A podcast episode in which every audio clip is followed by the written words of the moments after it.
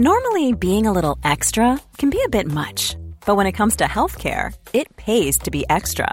And United Healthcare makes it easy with Health Protector Guard fixed indemnity insurance plans. Underwritten by Golden Rule Insurance Company, they supplement your primary plan, helping you manage out of pocket costs without the usual requirements and restrictions like deductibles and enrollment periods. So when it comes to covering your medical bills, you can feel good about being a little extra. Visit uh1.com to find the Health Protector Guard plan for you.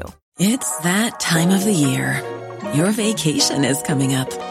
You can already hear the beach waves, feel the warm breeze, relax, and think about work.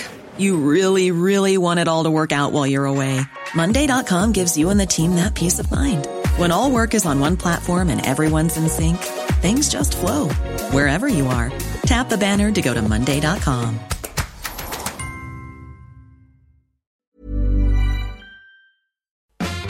The Late Lunch, brought to you by Blackstone Motors Summer Sales Event. Get low as can be APR, zero deposit, and finance arranged within four hours. There's never been a better time to get to Blackstone Motors, Dundalk, Drogheda, or Cavan.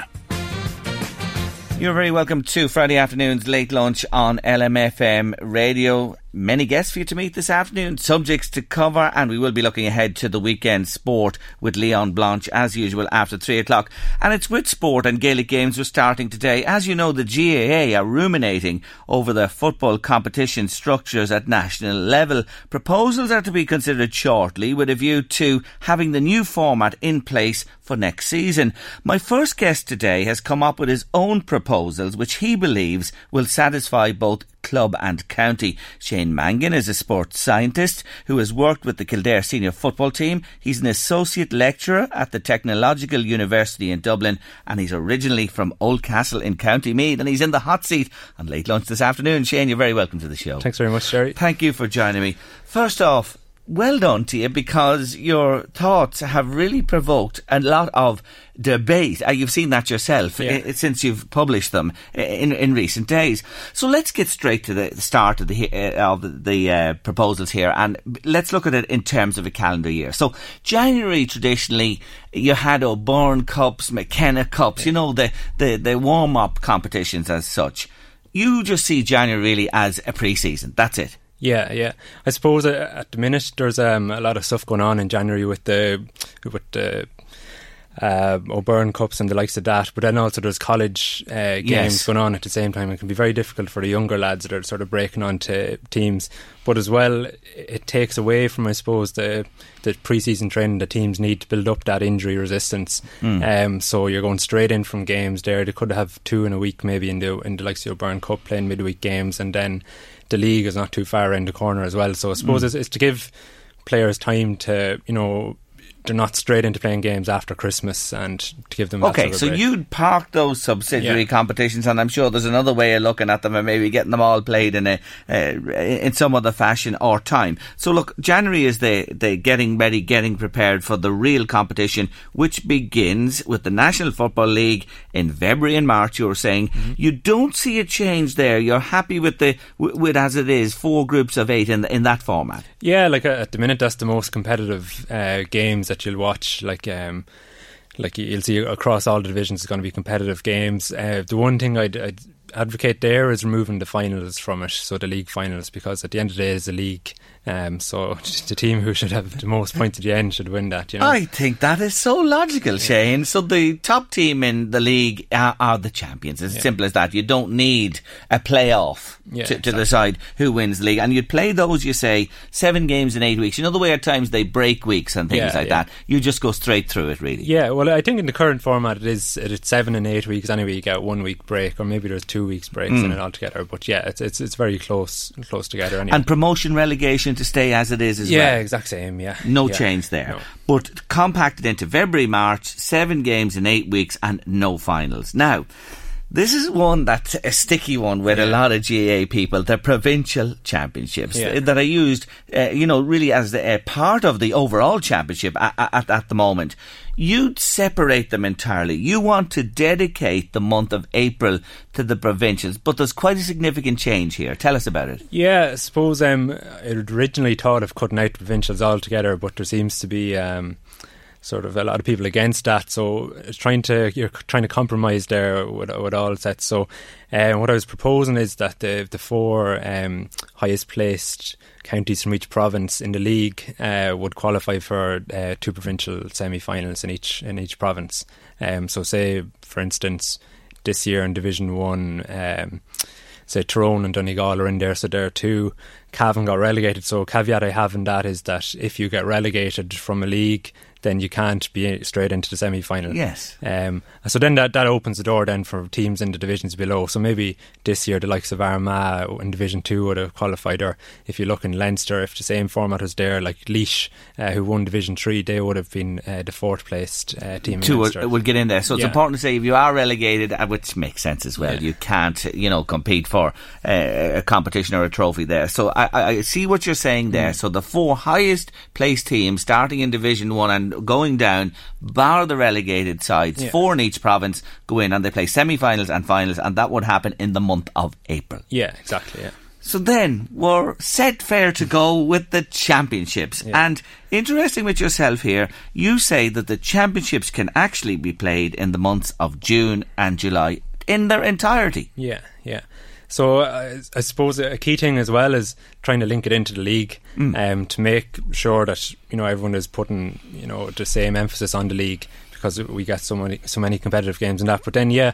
Um, so what I, what I was thinking then is breaking the championship into eight groups of four. So you'd have one team from each each division uh, competing in each group, and uh, that way, like you're you're giving the I suppose weaker teams uh, a game against a higher ranked team, you know, you're mm. not going to get better if you're only playing teams of your own standard the True. whole year. So you need that sort of mm. exposure. And then again, to make it more competitive, I've suggested that the so you, it's it's in a group of four, so you have three games. Um, so the the two the Division Three and Division Four teams would have two home games, and the top two division teams would only have one home game. Yeah, to give so, them some type yeah, of a, yeah. an assist there, trying to even it up, I suppose, yeah. a bit. Yeah, yeah, and then from that um, after the group games are played, um, the top two would go through to an A championship, and then the bottom two would go through to a B championship. So you'd be left with 16 on either side of the draw then. And then it's straight knockout from there 16 yeah. 8 4 2. And yeah. you end up with, uh, which it's looking like it's going to happen anyway, there's going to be an A and B championship at least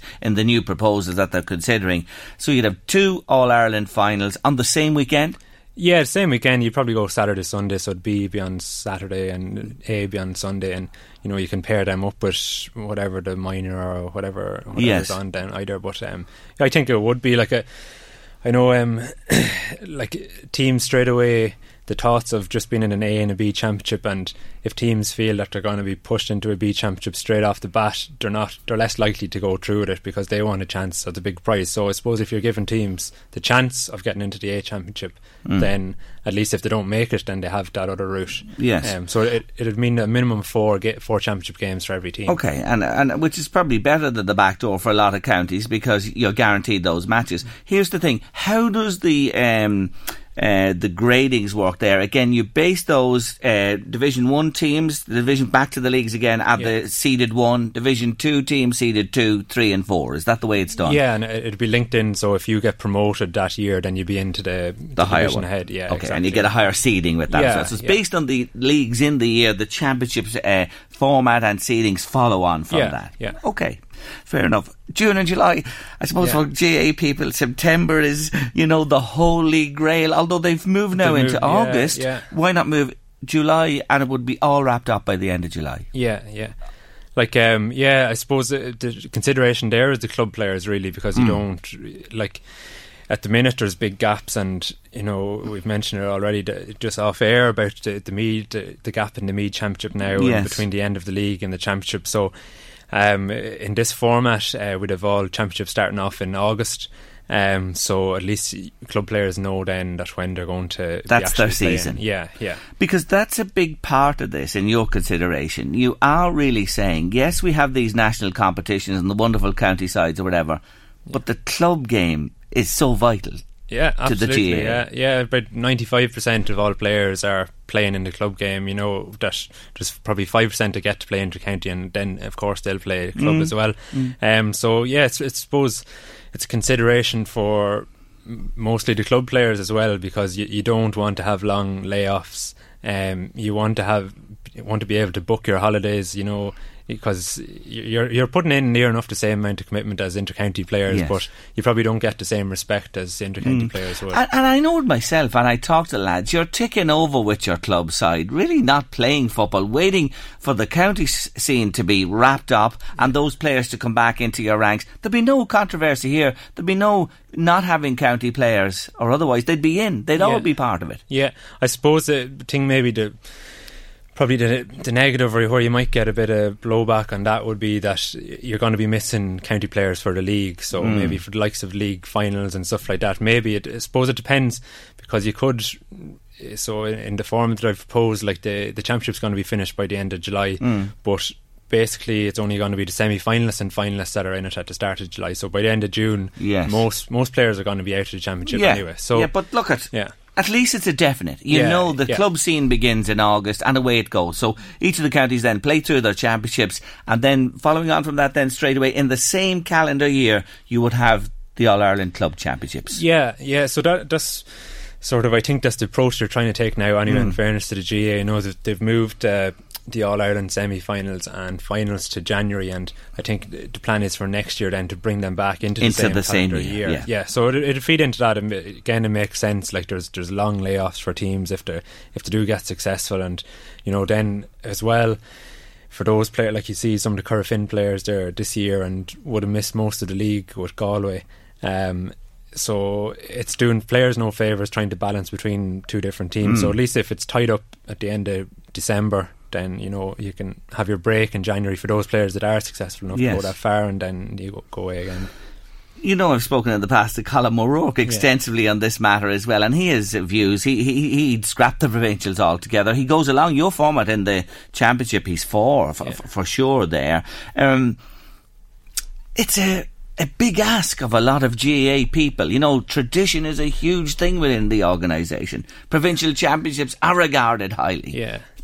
Yeah, like I, I think it, it, it differs between uh, provinces, I suppose. Like in Leinster, we're in a situation where what, Dublin have won nine of the last ten or something like that. So just give them the cup and say, "Look, there yeah, you go." Like uh, I've been to a lot of a lot of Leinster championships this ga- uh, games this year. Like I was down watching Meath and Carlow and Louth in Dublin that day. You know, Louth were hammered and like um, it's it's no it's no fun for those players getting hammered.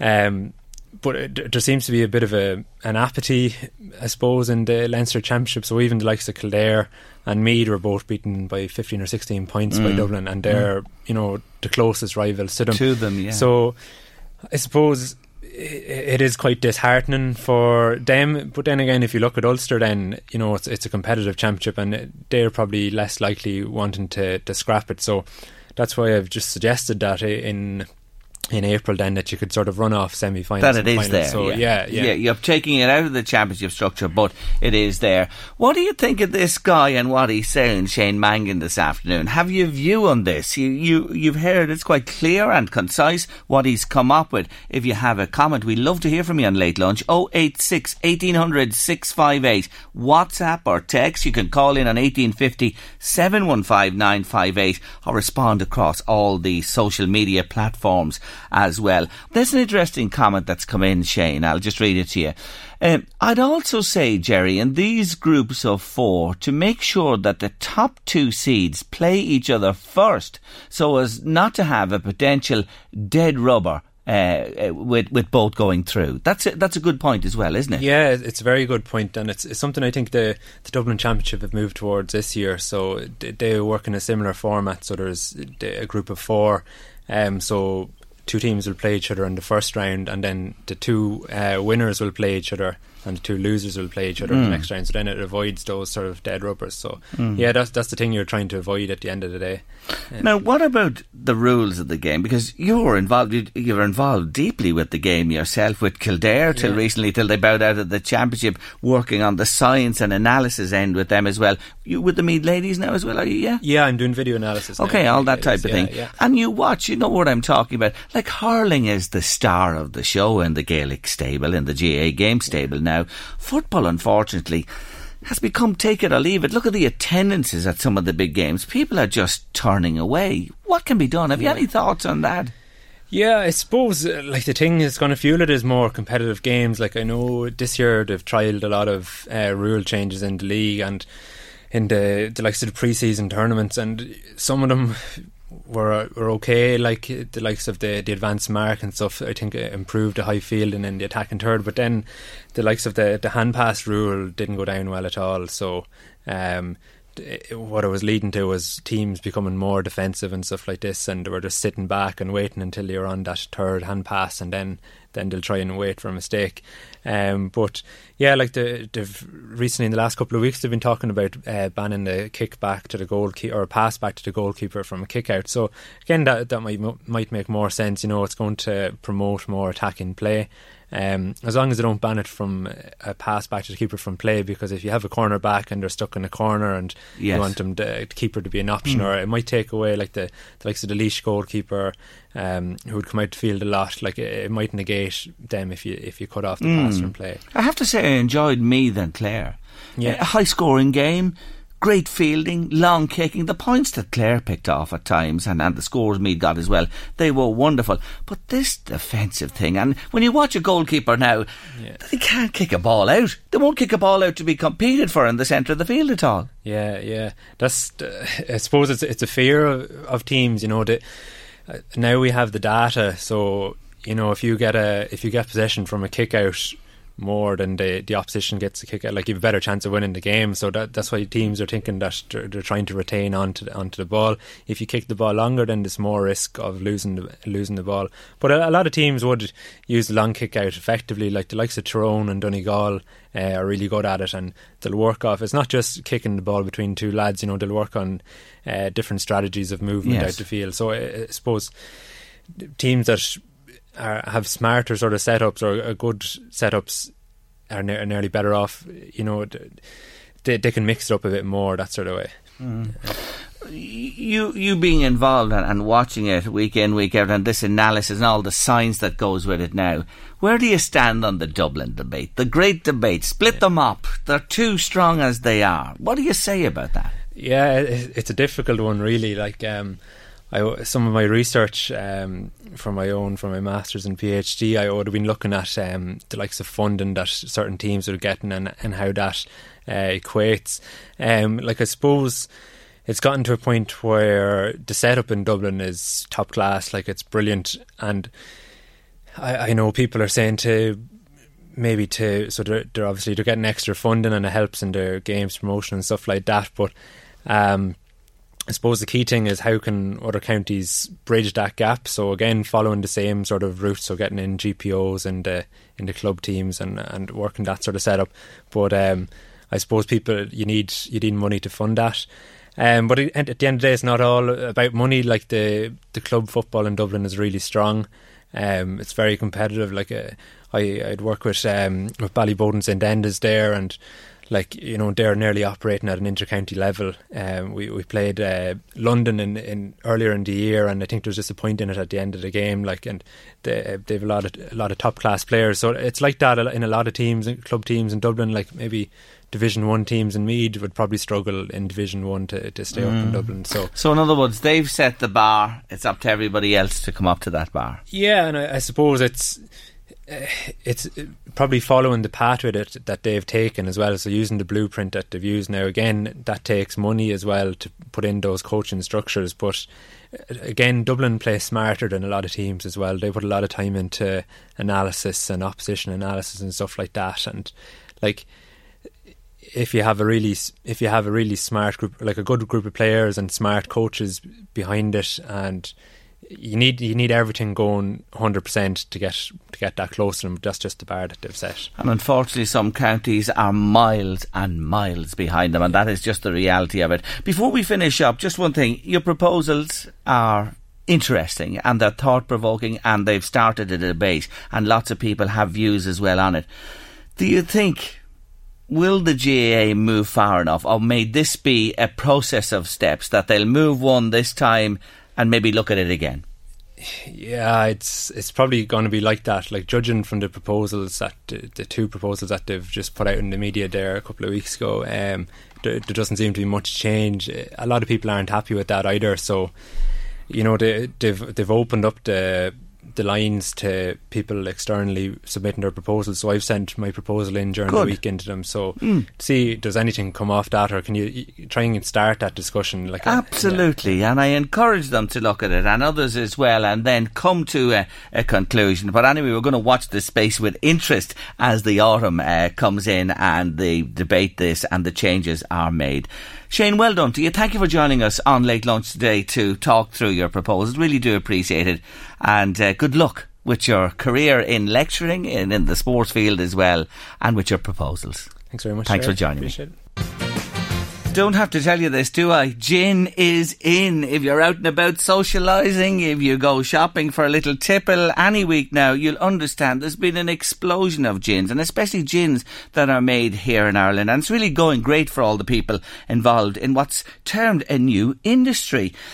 But I'm going to talk for the next while about a gin with a real difference. It's called Sixling Gin, and one of the two people who've brought it to creation in this world of ours is with me today, Nicola Grills. You're very welcome to Late Thank Lunch. you. Thank you for joining me. Now, before we get into the nuts and bolts of this and why it's unique and different, was it? I know yourself and Tom were in London for, for a number of years. Was it there in that scene that turned your thoughts to this? Yeah, that's exactly it. We were living in London. Um, I was teaching in London, and Tom was in finance. Um, but we were really passionate about gin and really into gin, and we would go to gin parties and visit distilleries and everything. So the passion was definitely there, and that coincided with both of us looking to change career. So we thought, what could we do? Together that we are both interested in because obviously we'd have different interests as well, but we wanted something we we're both into. So we were planning on moving home after we got married in 2014 anyway, and we thought that could really um, be a great thing to get into. And obviously, it was just, it wasn't as big in Ireland just then. So it was starting to get bigger. So we thought that would be a brilliant one to do. And that's, that's how it started. That's how it all began. Yeah. Now, it's one thing attending these functions and tasting it and enjoying it and seeing all of these things. But of course, then you need to understand the process and what's involved. How did you go about that? So basically, we went to Amsterdam to learn how to distill. Um, there's a guy over there, he's involved with, uh, I think, almost 50% of the c- premium craft gins in the US. Um, so we flew over there initially together and then Tom went back for kind of a masterclass, learned how to distill and then came home and basically refined refined the process, practiced, um, refined the recipe, and worked on it. So what you are seeing in the bottle is the twenty second version of all the workings and tweakings and everything. 22 Yeah, times 22. before you actually said, That's good enough. Yeah. We wanted it to be, in our eyes, you know, we wanted to feel it was perfect and we wanted to be so proud to stand over it. And that's exactly w- what we have. So we didn't want to put out anything that we thought it's good. We wanted it to be amazing. Yes, Yeah. you're going to be the definition. You know the sixling in the dictionary. If at first you don't succeed, Keep going.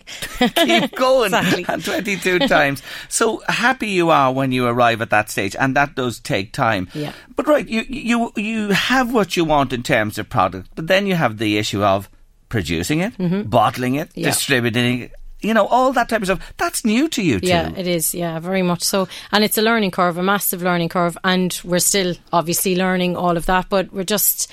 Um, you know, we're doing our research. We're we're getting it distilled in the Old Harp Brewery now in Dundalk, which is a lovely local connection. Oh, what a bit of Um, history you've tapped into yeah. there. Clever, clever.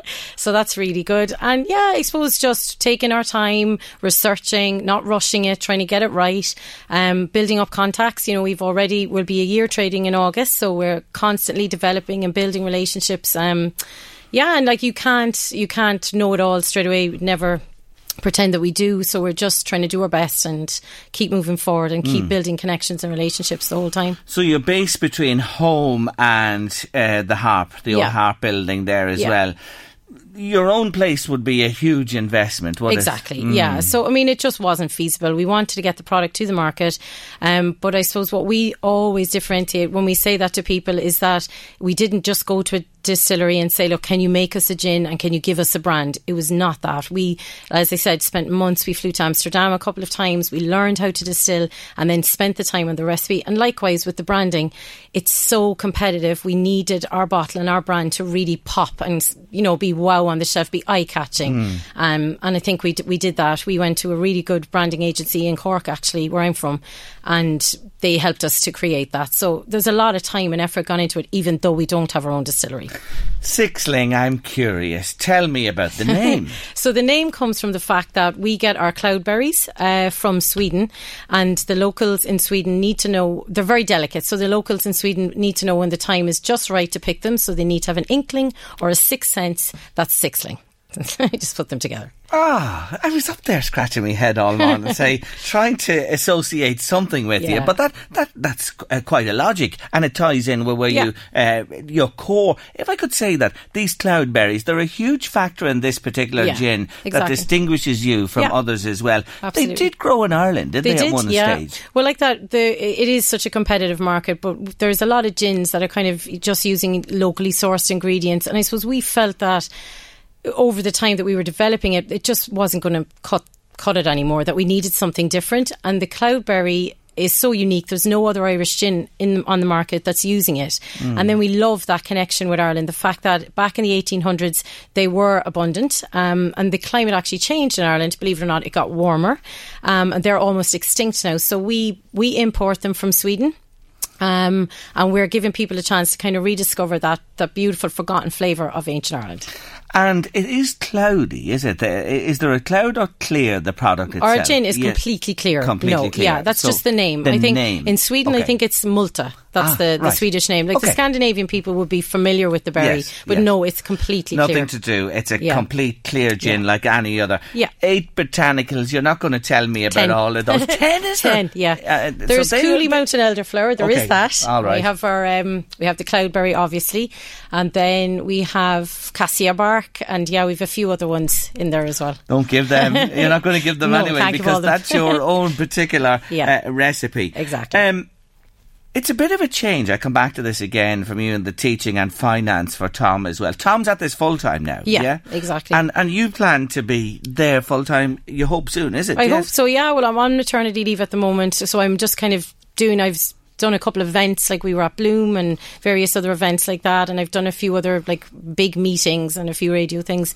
But hopefully I'm going back full time come the end of August. Yeah. What about the gold medal? Come on yeah. you have to tell us about that. This was some boost for you. Yeah it was. It was brilliant. That was the Global Gin Masters. We won gold in the contemporary category of gin. So we were mm. thrilled with that. Yeah, it was a big boost. So that endorsement in itself is a, is a very positive thing for yourselves. Yeah. You you're stocked, I know, in a lot of places in Dundalk and in the northeast as well. Where do you see this going? Nationally, internationally? Yeah, where exactly? Well, I suppose long term, our goal is to be a you know a very strong family run business. We'd love to employ local people in Dundalk down the line. We have two small girls that we'd love to give them the opportunity if they wanted to when the, the time was right. Um, and it's export as well. Yeah, we definitely want to export internationally as well as maintain a really strong presence in Ireland. And are you ready for that? Because you know yourself, the scalability here we're talking about. You're at a, a level at the moment, but with, with that type of aim, you really do have to up Scale production. Up. Yeah. yeah, yeah. No, we have set it up in a way. Obviously, not initially. So, say the first couple of months, we were literally sticking on labels in the kitchen ourselves. Um, but no, we want to we want to have a business that we can. Um, obviously, while it'll always be based in Dundalk, employing local people, we wanted it to be scalable, and we have this the setup in place now that we could take and fulfill big orders quite quickly. It's a crowded space now, getting more crowded. Like you know, you mentioned back in 2014, even to today, which is just yeah, five years yeah. on. You see what has yeah. happened yeah. uh, all over, but it is more widely available, and more people know that this is a product they need to have as well. Do you believe you have enough to set you apart? I do, 100%. I definitely do. I do think there's going to be a lot of gins fall away, um, that they're just nothing particularly exceptional about them. But I think the fact that we have such a unique um, mix and blend of flavours and nobody using the cloudberry, it really piques people's interest and their curiosity. And the compliments and comments on the branding and the bottle when we're in front of people is unbelievable. So I definitely think it's strong enough to hold its own and more. Have you thought about, and I know I'm jumping on a bit and down the road, and you have uh, great ideas for yourselves and your children as well. Spin-offs from this or different yeah. versions or things 100%, like that. Yeah. That's why we, we always had that plan that we were going to add um, additional spirits. That's why we actually um, kept Grills Spirits on the bottle. So that that would be like our company our parent name. And then all our other spirits in time um, would fall under that so that you know just like sometimes with brands if they they have their name Sixling and if they were to launch a completely new product people might, you know, it's almost like they're starting from scratch. So we were careful not to do that. So we have the Grills Spirits would be rec- recognisable and then we can add additional products then. So no, we've loads of exciting plans and ideas. So lots to come. What's the best way to drink gin? They say put it in a glass and swallow it. I understand that, but do you add anything to it? Is ice good in it? Yeah. What do you add to enhance? It? Well, obviously, the best way is to get Sixling gin. Mm, of course. of course. Didn't, didn't I expect you to say that? We recommend our signature serve would be um, obviously Sixling, plenty of ice. We uh, would recommend the original Fever Tree tonic. Um, we would use a slice of grapefruit because we actually use grapefruit as one of our botanicals. And we'd use one blackberry, one raspberry because they're from the same family as the cloudberry, which is the rubus family. So they complement it really nicely. And that is just delicious. You heard it first today. There's no better way to take it than uh, has just been described. It's an exciting departure for yourself and yeah. Tom, isn't it, in yeah. terms of career and your own business as Absolutely. well, to become your own. Yeah, become your own boss, exactly. For the, yeah. for the first time. There's an excitement There is, yeah. Is there a worry in it as well? Or, you know, to, to think that are we going to make this happen? Now, you've made yeah. a fantastic start in yeah. the first year, haven't well, you? Well, I think we try and look at it. It's not are we going to make this happen, it's how we're going to make it happen. So rather than worrying, oh, what if this, you will always get knockbacks, setbacks, you know, mini failures, if you want to call it that. But it's about finding a way around that or, can, you know, constantly looking to problem solve and to move forward. So for us, it's not a case of will this work? It's just how do we make it work and how do we continue to grow it? Um, and you're right, we've gotten off to an amazing start, and that does give you a big boost and it gives you motivation. So if you're having a tough day, you can think, no, look, when we're in front of customers, the feedback is incredible, and it, you know, it helps you to keep going, basically you get a great kick if you're out and about and you see it. Yeah, oh yeah, absolutely. Yeah. or are you looking for it? Yeah, yeah. Saying, yeah. Why haven't you got it? Yeah. What's going on yeah. here? Yeah. Or someone, you know, a complete stranger tagging you in a photo or, you know, tagging you on Instagram saying it's amazing. You do, you get it because you know the hard work and the the investment and time and effort and everything that's gone into it. So it is, yeah, it's a really nice feeling to to see that come back relatively new kid on the block, but watch this space. Sixling Gin is the name, and they are going places, as, you, as you've heard on late lunch this afternoon. I wish you well and Thank continued you. success, Thank and may the next year be even more successful than the last, and so on and so on to yourself and Tom. But for the moment, Nicola Grills, thank you for joining me on late lunch. Thank you. Thanks a million. Jerry, why did the chicken cross the road? To get to the other side? No, apparently now, because it was attached to a harness. It's a new thing on Amazon. You can buy a harness for your chicken to walk it to make sure it gets loads of exercise. Do you walk it, walk it to the oven before you cook it? Oh, they'll be after me now. Oh, the do-gooders. Oh, here he said in the Lines radio. See, he said in the radio about the chicken in the harness that he was walking to the oven before he cooked it. but seriously, get a life, will you? It's now in the US. One percent of the population owns a chicken or some kind of fowl as a pet. So Amazon have come up with this harness that you attach to the hen, and you can bring it for a walk or chicken you know they they they deserve Trump. So they deserve Trump. They deserve him. they deserve a president like that. That's all I'll say. What a ridiculous. Anything else? Have you anything else on the line of ridiculous Amazon, since you're you googling can it? Buy anything on Amazon. I'm telling you. Yes. Here's one for you, which actually does make sense.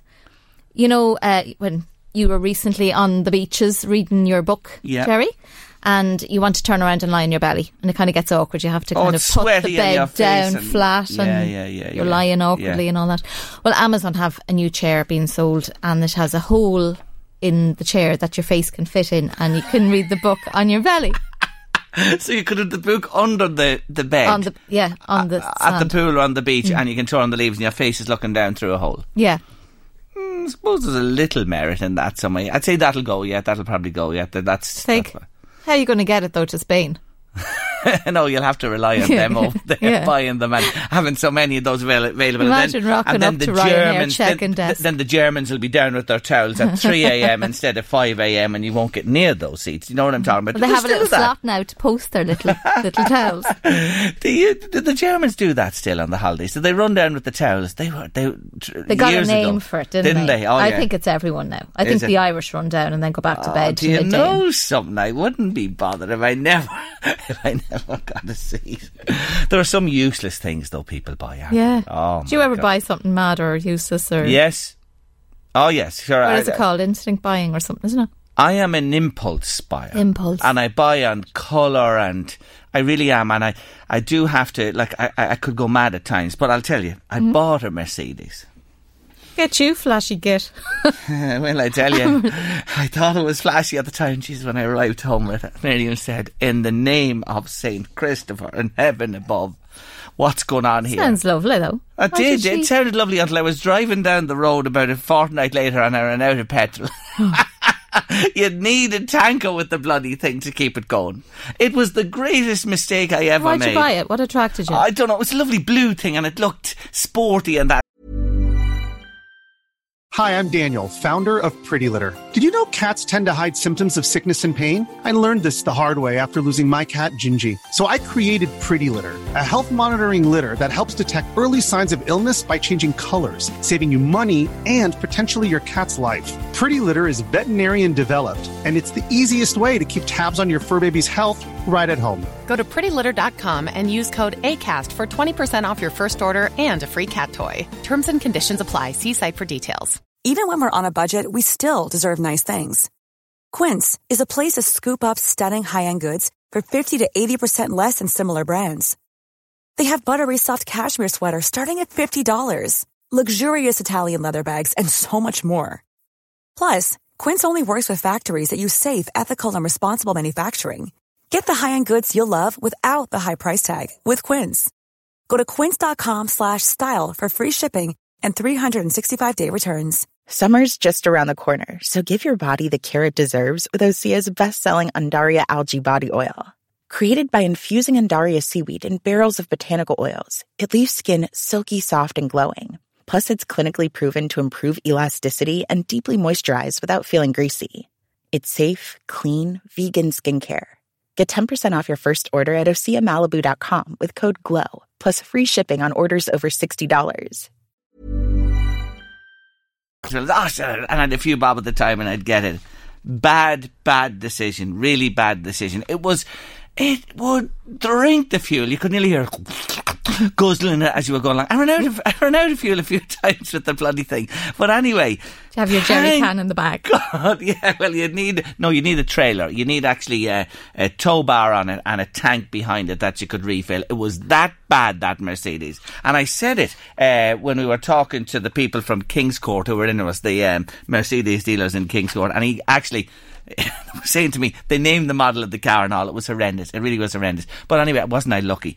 I put it. I only had it a short time. Done deal. Up she goes. Got a call from a fella in Limerick. Met him in Port Gave me the cash. Did he make it back got home? the I train home, and it's not that I was celebrating on the. I don't know whether he got back to Limerick ever with it. I'm a decent man, I really am. But sure, look at all's fair in love and war. Love and anyway, petrol. that was my experience, and I've, I, I, I, you know, I've done mad things. I have done mad things and bought things that you know are no use and gadgets. Aren't I known as the gadget Yeah, man? Yeah. Me bread maker, the slicer, the blitzer. You need to have a car boot set. I bought that joke that uh, fries, you know, with, with no oil. You know that you only put a Oh, yeah, spoon yeah. of oil in. No good. It's a tome in the house and it's sitting there and It still has no oil. I wave going by it every time I see it. oh, don't get me started on useless purchases. Oh, I'm just a mug for them. I really am. Anyway, We'll have have you? to go to your house one day and just have a big clear out. What's the most useless thing you've ever bought? If you care to share it with us, we'd love to hear from you. 086 1800 658 by WhatsApp or text or across social media. My next guest on Late Lunch this afternoon looks a picture. And why wouldn't she when you're 20 years in this business? Yes, the fitness and looking after yourself business. She owns My Studio in Navan. It's in the Mullaghboy Industrial Estate. But listen to this a lifelong healthy eating regime and exercising went out the window for Aoife Bradley when she was monitored for a high risk pregnancy on her twin baby girls who are what, Aoife? They're five now, are they? Yeah, they'll be five in two weeks, Jerry. Yeah. Welcome to Late Lunch. Thanks very much It's great to me. see you, and I do say you look the picture of health. Let's go back to that time on the pregnancy with the twins. What happened? You were virtually hospitalised, is it true, for the entire pregnancy? Yeah, yeah. I the the Chloe and Ava were a high risk twin, so they were monoamniotic, which means that their umbilical cords were already entangled. So the bigger that they got, the tighter their umbi- umbilical cords got. So um, we, I basically had to spend most of my all of my pregnancy in the rotunda. So going from a lifestyle of exercising, eating what I wanted, sleeping well, completely flipped. The coin completely turned over and I was no longer in control. So I was on bed rest. I was handed toast and marmalade for my breakfast and cornflakes and yeah, completely not what I was used to. So it was a big change. I love toast and marmalade. I just want to say that here. It is nice. It is nice, but I, I know what you're saying. It was a complete contrast and a turnaround for Yeah. you, and no exercise, No. sedentary, Yeah. food. The babies, thank God, they were born and everything 100%. yeah, That was a big relief in itself when that happened for you. yeah, absolutely. But this time there, there were subtle changes with you, yes. Yeah, like I think any new mom, it's overwhelming becoming a mom or a dad. It's a massive change, and because Chloe and Ava were so prem as well, my time in the hospital that was the start of my roller coaster. It just spiraled. I turned to coffee and galaxy bars as my crutch, my survival to to get through the days. And that again was totally out of character for me. Um, I would have two or three coffees unknowns to me, so I wasn't even mindfully drinking them. So you know, it, it was just a point in my life where I knew I had to change this. This just wasn't good for me. It wasn't good for the girls. So going from, as I said, so in control, yes, having my, my time away and my nights out with my girlfriends and husband, but living an 80-20 lifestyle now was the other way around. And my quinoa and my salmon was on the back burner and all I wanted was the coffee and the stimulants. Did you put on the weight? No, it didn't. You know, I think, you know, I just naturally have a slim build, but what actually happened to me, which I find is worse, was the low moods, irritable, not sleeping well, cloudy, just no mental clarity. And to me, again, that wasn't me. You know, I always have a pep in my step and I love my job and everything. Obviously, I wasn't working then, but I just had no up and go, you know, and I knew I needed to just change this. Do you see the way my preconception or my prejudice said to you when you start taking on board the sugar and the coffee shots and everything that the natural occurrence is that you will put on weight? But here's a very interesting point. Those other side effects Yeah. are completely devastating Yeah. and not physically visible to people. Yeah. Yeah, and uh, when you you know you, you go on survival, it was survival mode, and to me, I just didn't have that drive to want to make a nice recipe or to have my breakfast. It was, you know, I'll have this cup of coffee now, but it just spiraled. You'd, you'd feel good for, you know, maybe 20 minutes and then you'd need another rush. You know, obviously I did eat, you know, but it, they weren't the best food choices. And I just needed to change that. You say you were overwhelmed. Is that the way you felt Yeah. with the new babies Yeah. and the way you were living and yeah, eating? And, I, I work with so many, like my client base would be mainly female, and I work with so many young mums, and you know, it's just a, a massive change.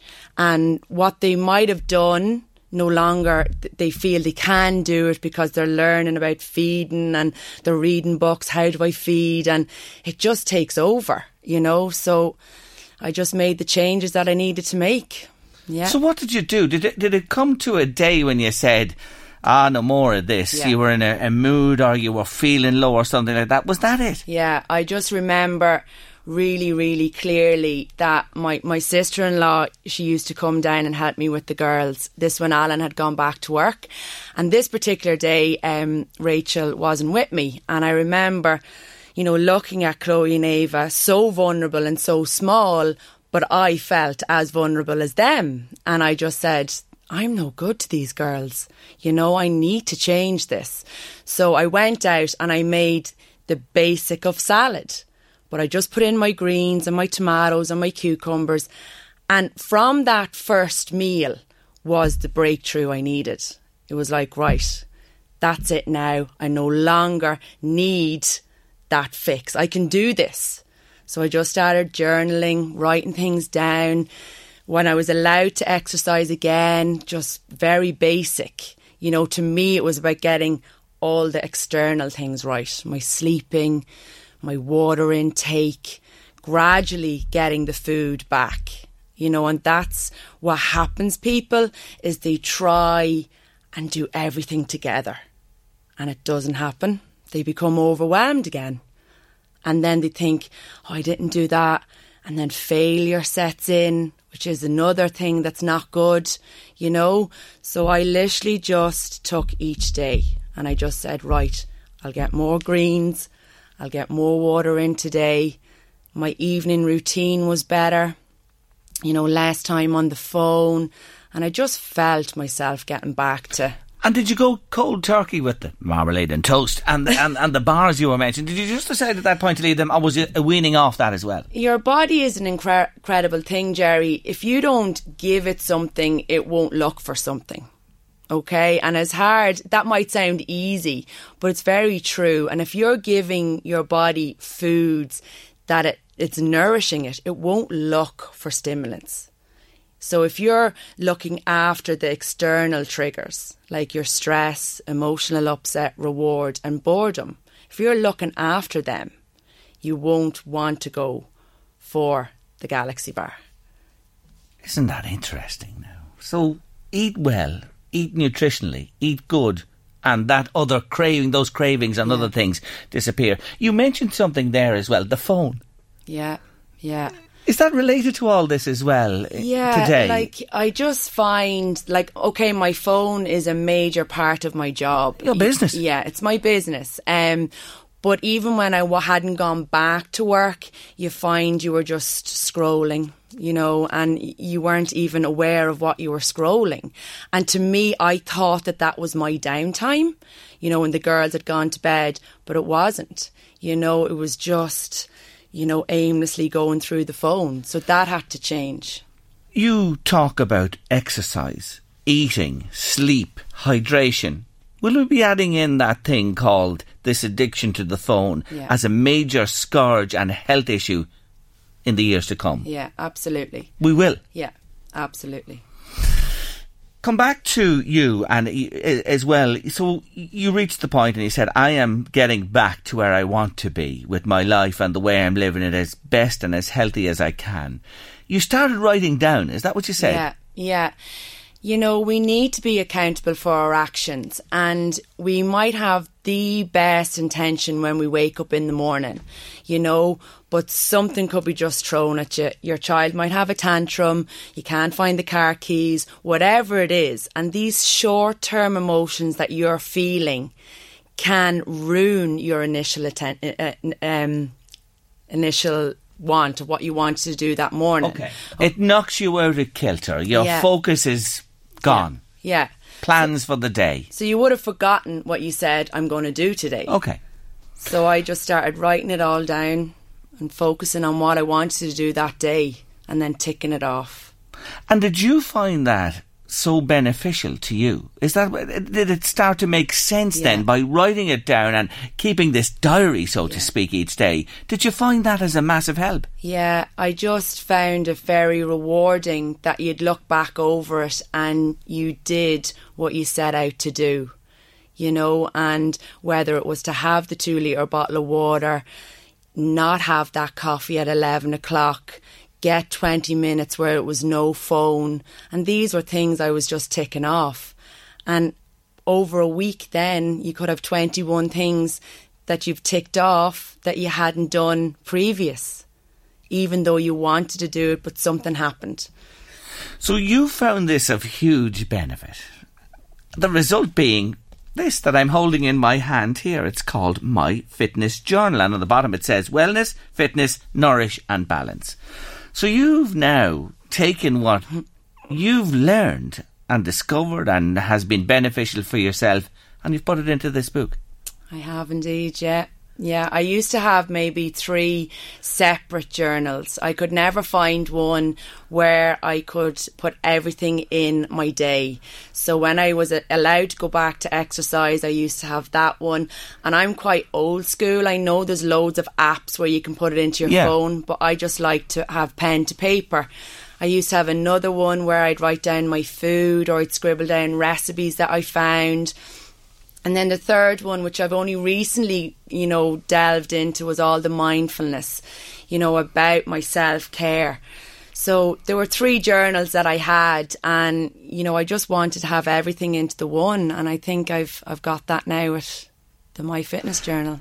It's comprehensive and it does cover all those areas, and it's just been published, and it's going to uh, even go further, I- I'm sure, uh, following our chat today on the show, and as you push this out there to people. Um, so, in other words, I buy this and I start completing it. I open it on, on the first page there, Yeah. and I start working my way right through this. Yeah. And it's there straightforward, simple to follow as well. Aoife Bradley is with me on late lunch and she's bringing out this My Fitness journal. Listen to this, Jerry. Oh my God, that woman is describing me totally. I'm getting that book. Aoife's so honest. It's so easy to slide down and so hard to get up. You're a great girl. That's a nice comment that's come in for you this afternoon. But there's somebody who's like, and I'm sure there are many oh, more Oh, as well. many. So that leads us on nicely to emotional eating, right? We're talking about this. And an awful lot of people have issues with this. And the triggers. What are the triggers? Well, the four most common triggers would be you've got stress, emotional upset, reward, and boredom. So when you have these emotions, they're normally short term. Okay, stress can be on a different side. We could be in an environment at work where it's quite stressful, and look, we're at work eight, nine hours a day. So that's a large part of our day where it's stress. But the other triggers like reward, boredom, and emotional upset are normally short term emotions. So what happens is is we start to feel this. So for an example you've had a busy day at work or you're at home with the kids it's the summer holidays you've put them to bed. I'm now going to reward myself from this busy day and i'm going to have a glass of wine. Okay, let's just change that situation. And I tell my clients all the time, why don't you reward yourself by running a nice long bath, putting in some bath salts, listening to music? You know, colouring has become so popular now, knitting, whatever it is, but that you feel good from it. Because what happens is, is that when you have the glass of wine, you're only feeling good for a short time and then you might get the nibbles and the crisps. And then what emotion do we feel after that? It's guilt. Why did I have that? And then it spirals again. So when you have these emotional, you know, triggers, it's about addressing them and finding a solution. Listen to this. Jerry, just come by WhatsApp to us on the show. Aoife's fantastic. I do so well during the week and then eat and drink too much at the weekend. So by Monday, I'm so disappointed when I get on the scales and in bad form again. Yeah. That describes it. It's a vicious circle, is Yeah. it? Well, um, you know, first thing I would say to you is remove the scales from the house, okay? That's just so important because when we step up on the scales, it's measuring absolutely everything, okay? So hair, water, muscle, skin, you name it, okay? So my advice for you, so it's the weekend now, is to try and, you know, do something different. That's the norm to you. At the moment, it's wine down, it's the bottle of wine, it's the takeaway. You know, go and make a fake away pizza. Okay, have the glass of wine, but we're not mindful anymore. You might look down at the floor and it's like, God, that bottle of wine is gone. And you weren't aware of any glass that you actually drank. So we're not mindful anymore when we do have the food like that. And then what happens is it just becomes a binge, and the body has had that surge of sugar, the alcohol, the processed foods. So come Monday, you're like, you know, feeling the effects of this. Then you step up on the scales. It mightn't read what you want to read, so it's just going to roller coaster again. So you need to break this. Okay, the day at work, the stress, you come home, oh, listen, relax, let's have the glass of wine. And it becomes then habit most days yeah. then, and the crisps are there, and the nuts, and a bit of sweet stuff on that as well. And you're now in, in, a, in a situation, you know, that is not good. So that's the work one. The boredom, surely you can fill boredom yeah, with something. Yeah. That's, boredom, that's the easiest one, should be to to yeah. kill, you know? Yeah, absolutely. Boredom and reward kind of play together because you know we're we're a nation of coming home and putting on you know whatever it might be on the telly love island or something and you know it's like it's not good watching. Well, people might disagree with me out there, but I don't think it's good watching. So then you're, oh, let's put on the kettle. Let's have a biscuit. And then again, you know, you're, you're, filling in that boredom with the food, mm. with something that you think is going to make you feel good, but it's not. And an emotional matter and that you have to deal with. And as you say, that comes and goes when you when you're yeah. hit with something like that. How do you you mentioned running the bat, doing something as well. That stress from work, that work related yeah. stress, or that you know that boredom time as well. What, what, what at night time if you're feeling a bit peckish, what should you do? Well, you have to look at why am I feeling a bit peckish? Am I actually peckish or am I thirsty? So my my first advice is is to go and get a glass of water and drink that first because you could be dehydrated. Okay, then go and clean out your wardrobe or whatever it is do 10 minutes of something that's not food related and then look. Am I still hungry or is this just a habit that I've started to do? I know the kids are in bed, so I'm just going to have my little party. Or am I really hungry? So if you are really hungry, you obviously haven't eaten enough throughout your day. So you need to look at what your meals are like throughout the day. Did I skip my breakfast? Did I go from seven o'clock in the morning right through until lunchtime at half twelve? And then I had a toasted ham and cheese sandwich. Take the contents out of that sandwich and put it on a plate. It's not an awful lot there. So what happens is as the day is going on, your body wants more food because you haven't had enough throughout the day. Sleep. Ah, oh, sleep is is so important. And again, going back to having young kids, like prime example last night, quarter past three, one of my little girls comes in and my alarm is going off at a quarter past five this morning. So today, with that broken sleep, I feel, and I don't know whether it is my body or my mind telling me that I feel the coffee. So that lovely girl at reception was going to offer me a coffee, and I was like, no thanks, I'll have a cup of tea, you know. But normally, when you have your, your good sleep, you feel you don't need to be going to the stimulants. So it's all about your evening routine, you know, put down the phone, run a bath, you know, light a candle, just be in a silent room, you know, have a conversation with your husband, your wife, your partner, whatever it is. But it's about just calming the brain receptors that you get a good sleep. This book will do it. This book will be a big help, yes? Yes. No doubt about it. My Fitness Journal. This is out at the moment. Is it available? It's going to be available now in August. I okay, just, right. I wasn't happy with one of the paper, so I'm just getting the paper changed. Okay, it and was, you're going to run a print on this at yeah. that stage.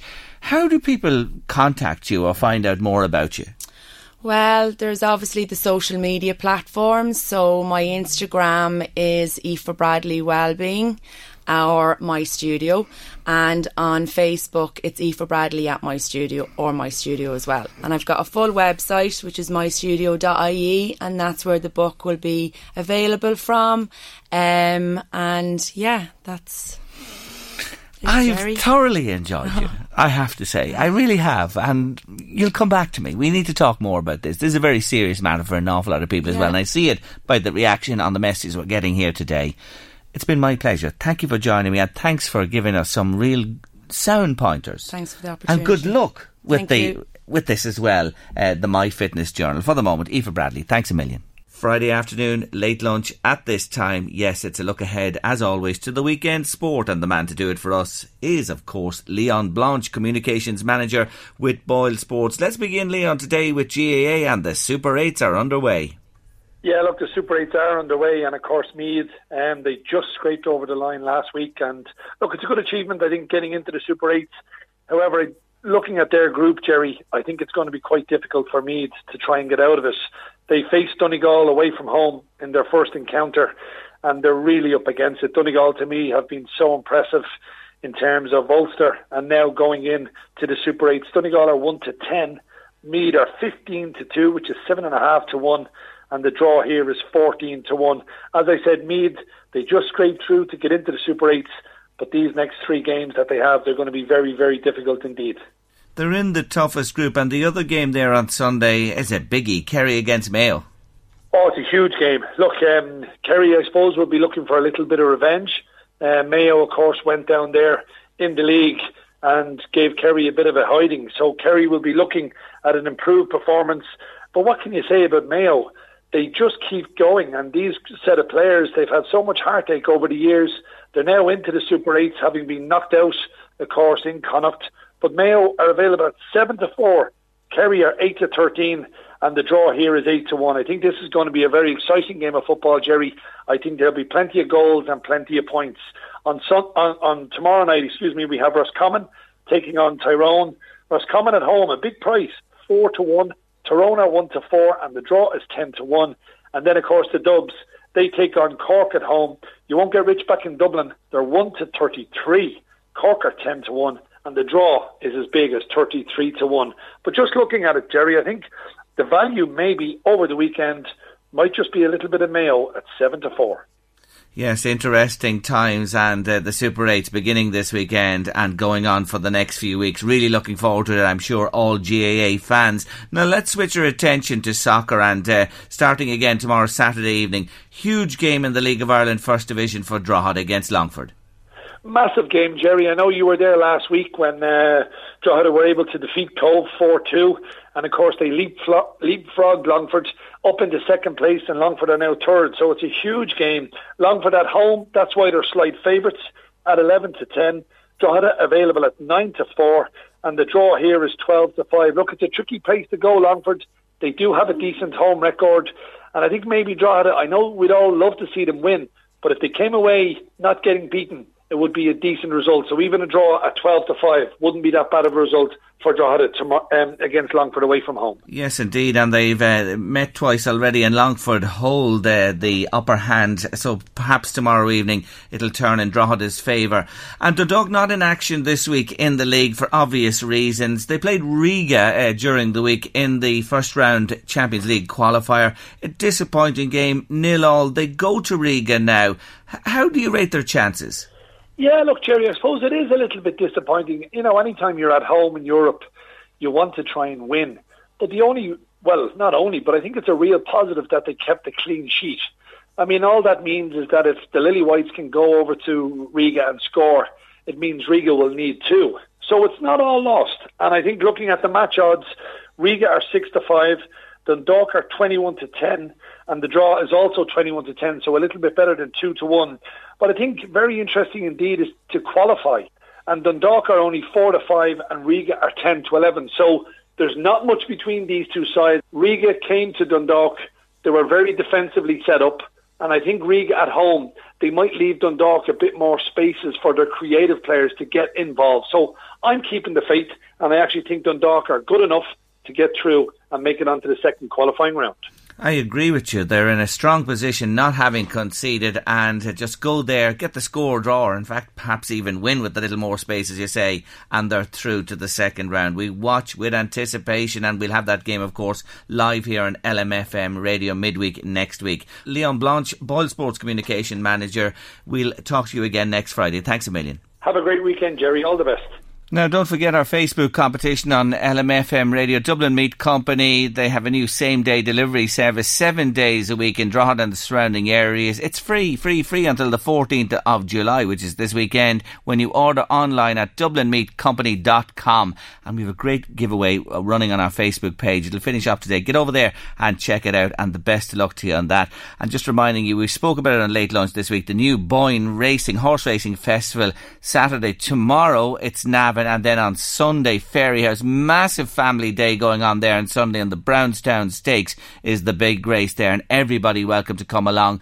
And in Cooley, up North Louth as well this weekend, they have the uh, Convoy to Cooley Truck Show and Country Music Festival at Cooley Kickham's the 13th and 14th tomorrow and Sunday all the big names in country music like Nathan Carter, Robert Mizzell, Cliona Hagan, etc. And the proceeds go to the Maria Goretti Respite Centre, the Head Injury Centre in Newry, and Cooley Kickham's. And the tickets are on sale now at Convoy to cooley.ie. I did mention in passing, did you ever buy anything useless like that uh, Mercedes? Let me say Mercedes today, oh, they're fantastic cars and they're economical as well. Just the model I had was unbelievable at guzzling the juice. Uh, Jerry, the most useless thing I ever bought was this contraption with tentacle like things. It was meant to massage your head. Uh, yeah, I think I have a recollection of that somewhere in my mind. It looks Useless. like Stan. Oh. Stan with the hair just Laurel and Hardy. In Laurel and Hardy. Except this was a contraption, Louise. Here's another one. I once ran out of ideas for a birthday presents, so I bought my husband a piece of the moon. It came with a certificate. trying to tell him something. Are you really that gullible? Actually, hang on. I have looked up Tinternet. Now, Yeah. I don't know how true this is, let's, let's just say.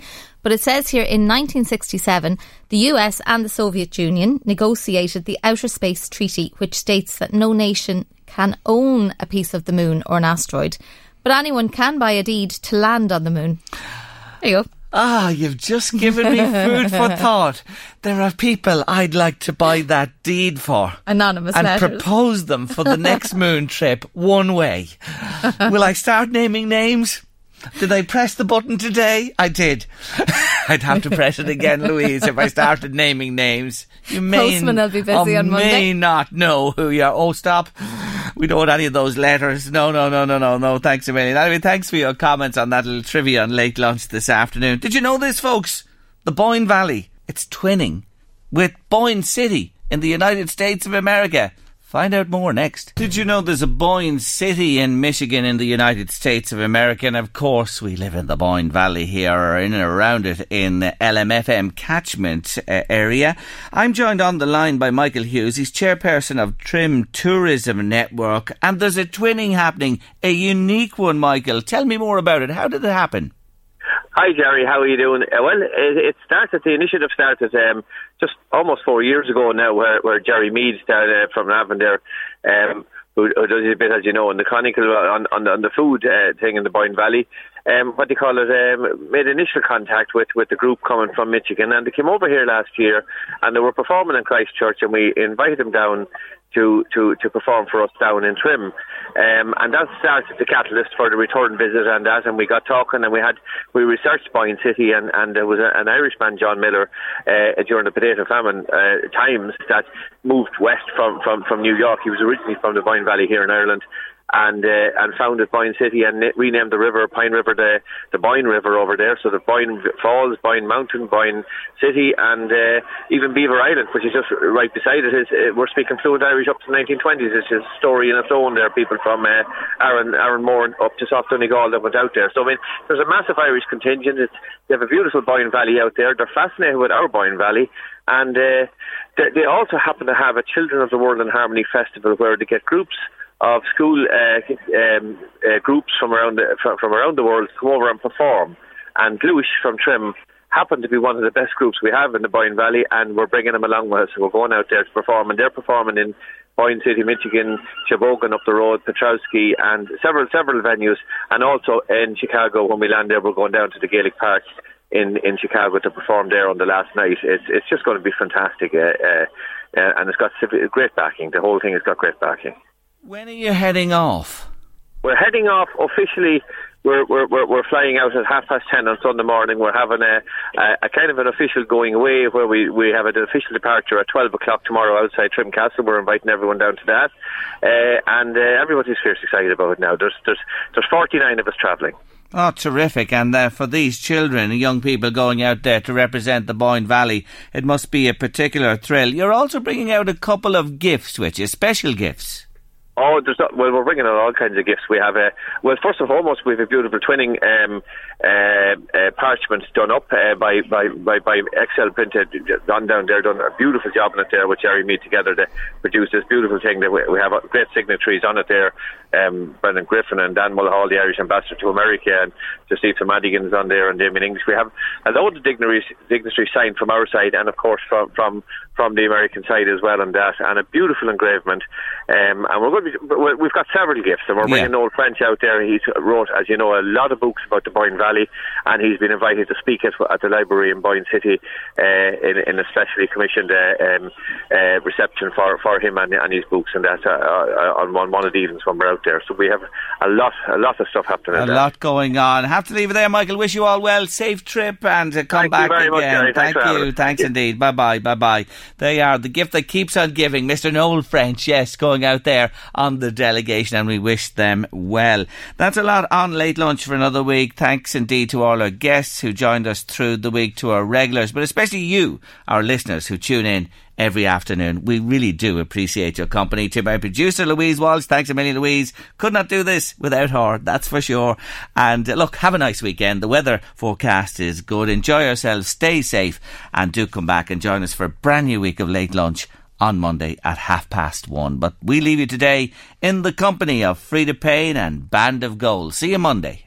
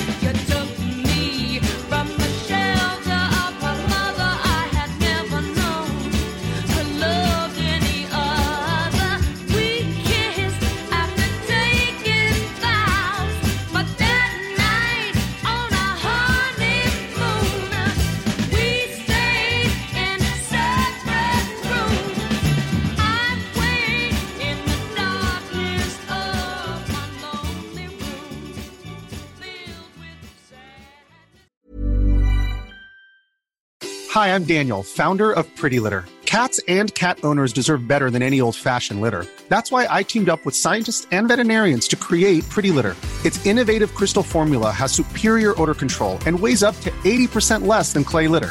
Pretty Litter even monitors health by changing colors to help detect early signs of potential illness. It's the world's smartest kitty litter. Go to prettylitter.com and use code ACAST for 20% off your first order and a free cat toy. Terms and conditions apply. See site for details. Planning for your next trip? Elevate your travel style with Quince. Quince has all the jet setting essentials you'll want for your next getaway, like European linen, premium luggage options, buttery soft Italian leather bags, and so much more. And is all priced at 50 to 80% less than similar brands. Plus, Quince only works with factories that use safe and ethical manufacturing practices. Pack your bags with high-quality essentials you'll be wearing for vacations to come with Quince. Go to quince.com slash pack for free shipping and 365-day returns.